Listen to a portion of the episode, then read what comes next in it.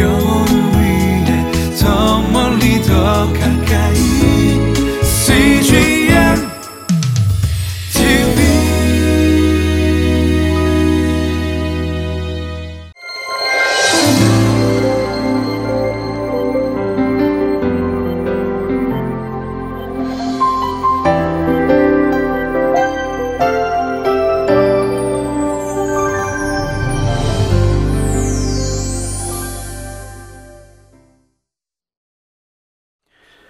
하나님의 말씀은 우리에게 어떻게 다가옵니까? 어, 성경은 하나님의 말씀이 임했다라고 말합니다. 하나님의 말씀이 온 세계 위에 임하기도 하고 또 사람에게 임하기도 합니다. 어, 큐티는 하나님께서 나에게 주시는 말씀을 듣는 것입니다.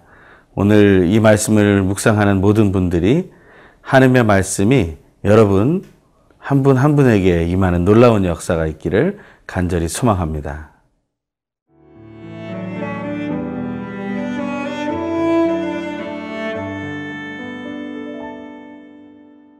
역대하 6장 1절에서 11절 말씀입니다.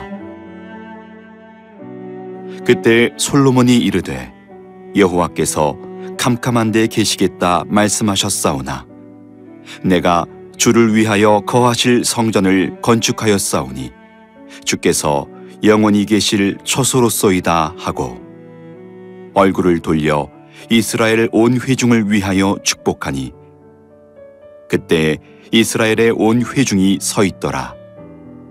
왕이 이르되 이스라엘 하나님 여호와를 송축할지로다. 여호와께서 그의 입으로 내 아버지 다윗에게 말씀하신 것을 이제 그의 손으로 이루셨도다 이르시기를 내가 내 백성을 애굽 땅에서 인도하여 낸 날부터 내 이름을 둘 만한 집을 건축하기 위하여 이스라엘 모든 지파 가운데에서 아무 성읍도 택하지 아니하였으며 내 백성 이스라엘의 주권자가 될 사람을 아무도 택하지 아니하였더니 예루살렘을 택하여 내 이름을 거기 두고 또 다윗을 택하여 내 백성 이스라엘을 다스리게 하였노라 하신지라.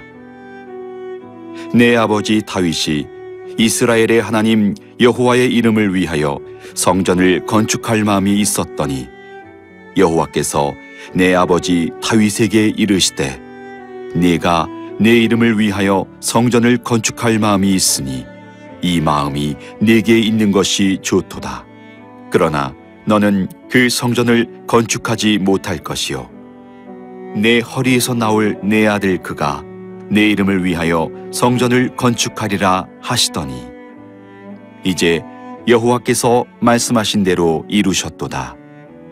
내가 여호와께서 말씀하신 대로 내 아버지 다윗을 대신하여 일어나 이스라엘 왕위에 앉고 이스라엘의 하나님 여호와의 이름을 위하여 성전을 건축하고 내가 또 그곳에 여호와께서 이스라엘 자손과 더불어 세우신 언약을 넣은 궤를 두었노라 하니라.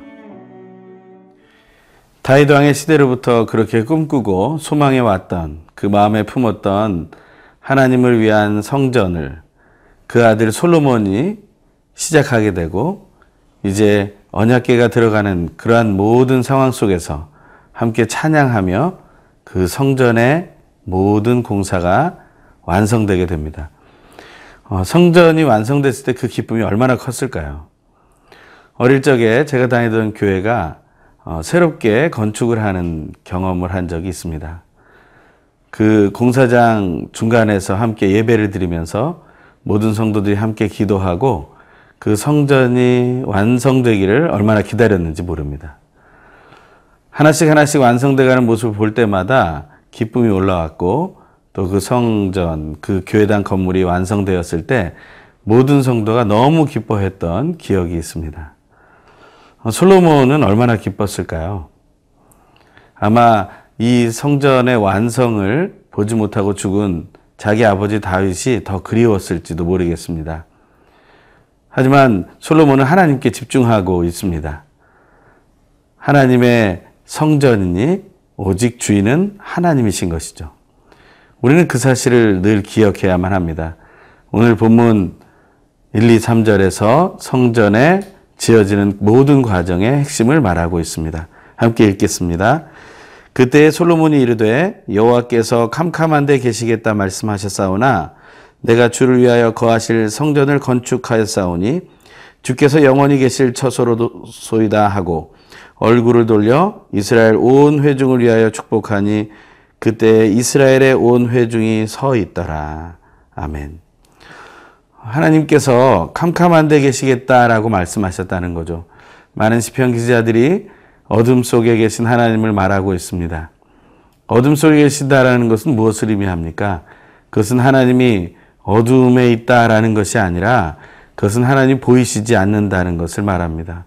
하나님을 발견할 수 없다는 것을 말합니다. 또한 하나님은 거하실 장소가 있지 않다라는 것을 말하는 것이죠. 하나님은 존재합니다. 하지만 하나님이 이 땅에 거하실 수는 없습니다. 너무 위대하시기 때문이죠. 위대하고 광대하신 하나님이 어디에 거할 수 있겠습니까? 하지만 다윗은 그 마음을 품었고 그 마음을 솔로몬이 이루었다는 것입니다. 그래서 솔로몬은 주를 위하여 거하실 성전을 건축했고 그것이 바로 하나님께서 영원히 거하실 자리라고 고백하고 있는 것입니다. 이것은 솔로몬이 하나님께 명령을 하는 것이 아닙니다. 하나님의 임재를 간절히 바라고 있는 것이죠. 하나님이 오시지 않고 하나님이 임하시지 않고 하나님이 말씀하시지 않고 하나님이 행하시지 않으면 아무것도 되어질 수 없다는 사실을 솔로몬은 그 아버지 다윗으로부터 잘 배웠던 것입니다. 부모가 자녀에게 전달할 수 있는 것은 이 세상 어떤 것이 아니라 바로 믿음입니다. 하나님을 향한 믿음, 말씀에 대한 믿음, 그리고 하나님을 향해 우리가 드릴 수 있는 예배와 그 기도의 삶. 이것이 그 부모로서 그 자녀에게 전해줄 수 있는 가장 좋은 것이고 유일한 것이라고 우리는 믿어야 합니다. 다윗은 바로 그렇게 솔로몬에게 하나님의 전에 대한 또 하나님의 말씀에 대한 또 하나님의 임재에 대한 사모함을 전달했다는 것입니다. 그 솔로몬은 그 사실을 기억하고 있습니다. 그래서 솔로몬은 성전의 완공을 기뻐하면서 그 기쁨을 자기 속에만 간직하지 않고 온 회중을 돌아보며 축복하는 자리에 이르게 됩니다. 하나님 앞에 선 리더는 또 하나님 앞에 선 그리스도인은 성도를 향한 또는 세상에 믿지 않는 사람들을 향한 깨끗한 통로가 되어야 하고 축복의 통로가 되어야 합니다. 솔로몬은 지금 그 일을 하고 있는 것입니다. 하나님께 주시는 그 감동과 그 임재의 감격을 온 회중과 함께 나누고 있다는 것이죠. 오늘 하나님의 그 임재를 기억하면서 하나님의 복을 모두 누리시는 은혜가 넘치길 간절히 소망합니다.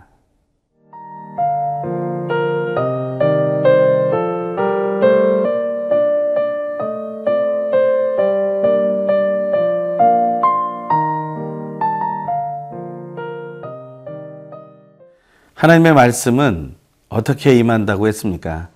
어, 여러 가지 상황을 통해서 또한 사람을 통해서 오늘은 사람을 통해서 전해진 하나님의 말씀에 대한 이야기를 하고 싶습니다. 오늘 보면 4절의 말씀입니다. 왕이 이르되 이스라엘 하나님 여호와를 송축할지로다. 여호와께서 그의 입으로 내 아버지 다윗에게 말씀하신 것을 이제 그의 손으로 이루셨도다. 이르시기를.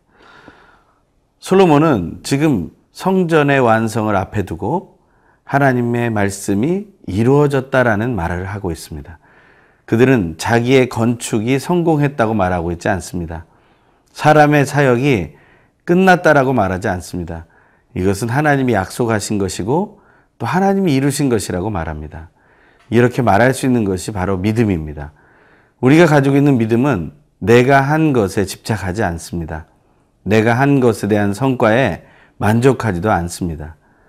그것은 오직 하나님께서 기회를 주셨고, 하나님께서 여건을 주셨으며, 하나님께서 실행하라고 명령을 하셨고, 또 하나님이 능력과 지혜를 주셨고, 또 하나님이 그 일을 감당할 수 있는 모든 재료들과 상황들 허락하셨기 때문이고, 또한 그것을 마지막까지 이룰 수 있는 끈기와 또한 힘을 주셨기 때문이라는 것을 고백하는 것입니다.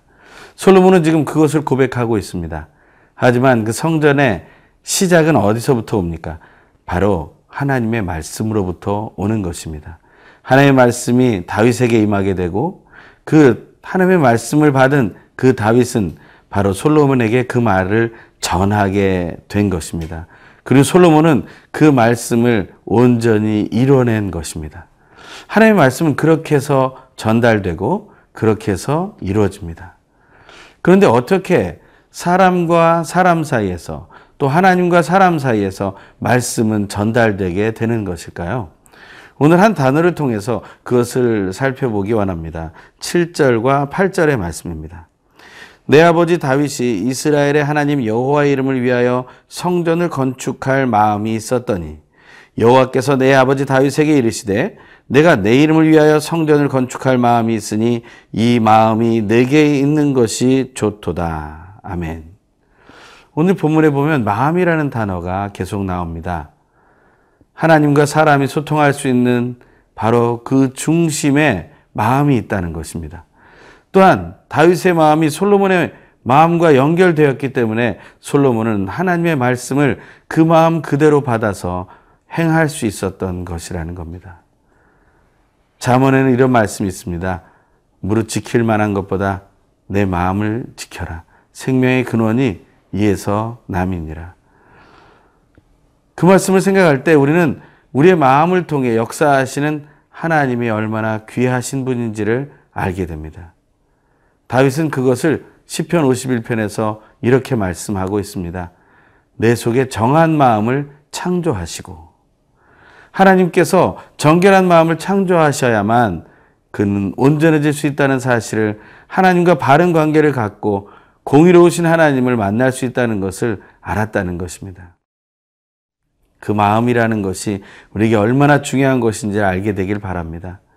성전이 이루어진 것, 그것은 하나님의 말씀 때문이었고, 또한 마음과 마음이 이어져서 하나님께서부터 사람에게로 또 다윗에게서 솔로몬에게까지 그리고 솔로몬의 그 명령과 소망이 모든 유대인과 이방인의 건축에 참여한 모든 사람을 통해서 이루어지게 됐다라는 것입니다. 하나님의 말씀은 그렇게 이루어지게 되는 것입니다. 우리는 그 사실을 반드시 기억해야 합니다. 우리의 마음이 늘 정결하기를 기도해야 합니다. 그래서 하나님의 마음이 우리에게 전달되고 또 우리의 마음이 믿지 않는 자들에게 또한 믿는 자들에게 바르게 전달되어서 하나님이 허락하시는 기쁨과 성전의 왕궁과 같은 그러한 부흥과 성취가 있어야 한다는 것입니다. 오늘 하루 그 기쁨과 감동을 하나님의 마음을 하나님의 말씀 안에서 품어서 누리게 되길 간절히 소망합니다. 기도하겠습니다. 하나님 아버지 감사를 드립니다. 하나님 우리의 마음을 창조하신 하나님, 하나님 말씀이 우리 마음에 새겨지고 그 말씀이 온전히 전달되어 우리가 사는 이 땅에서도 솔로몬 시대의 성전이 완공되었던 것처럼 하나님의 말씀이 온전히 이루어지게 하여 주시옵소서. 그래서 우리가 그 기쁨을 누리게 하여 주시옵소서.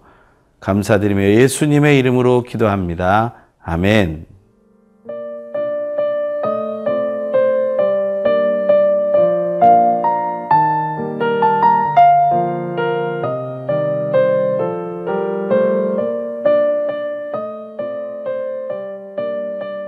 프로그램은 시청자 여러분의 소중한 후원으로 제작됩니다.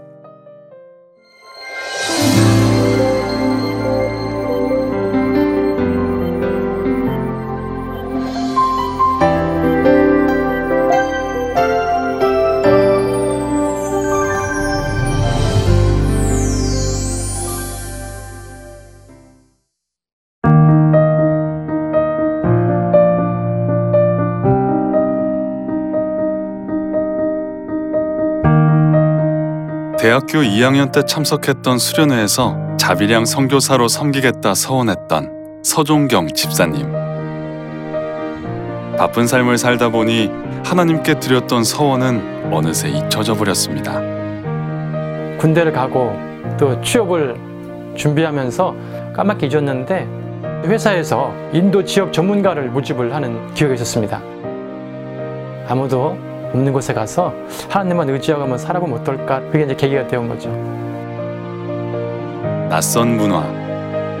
광야 같았던 타문화권 생활은 생각 이상으로 어려웠습니다. CNTV의 위력은 제 생각한 것보다 큰 것 같습니다.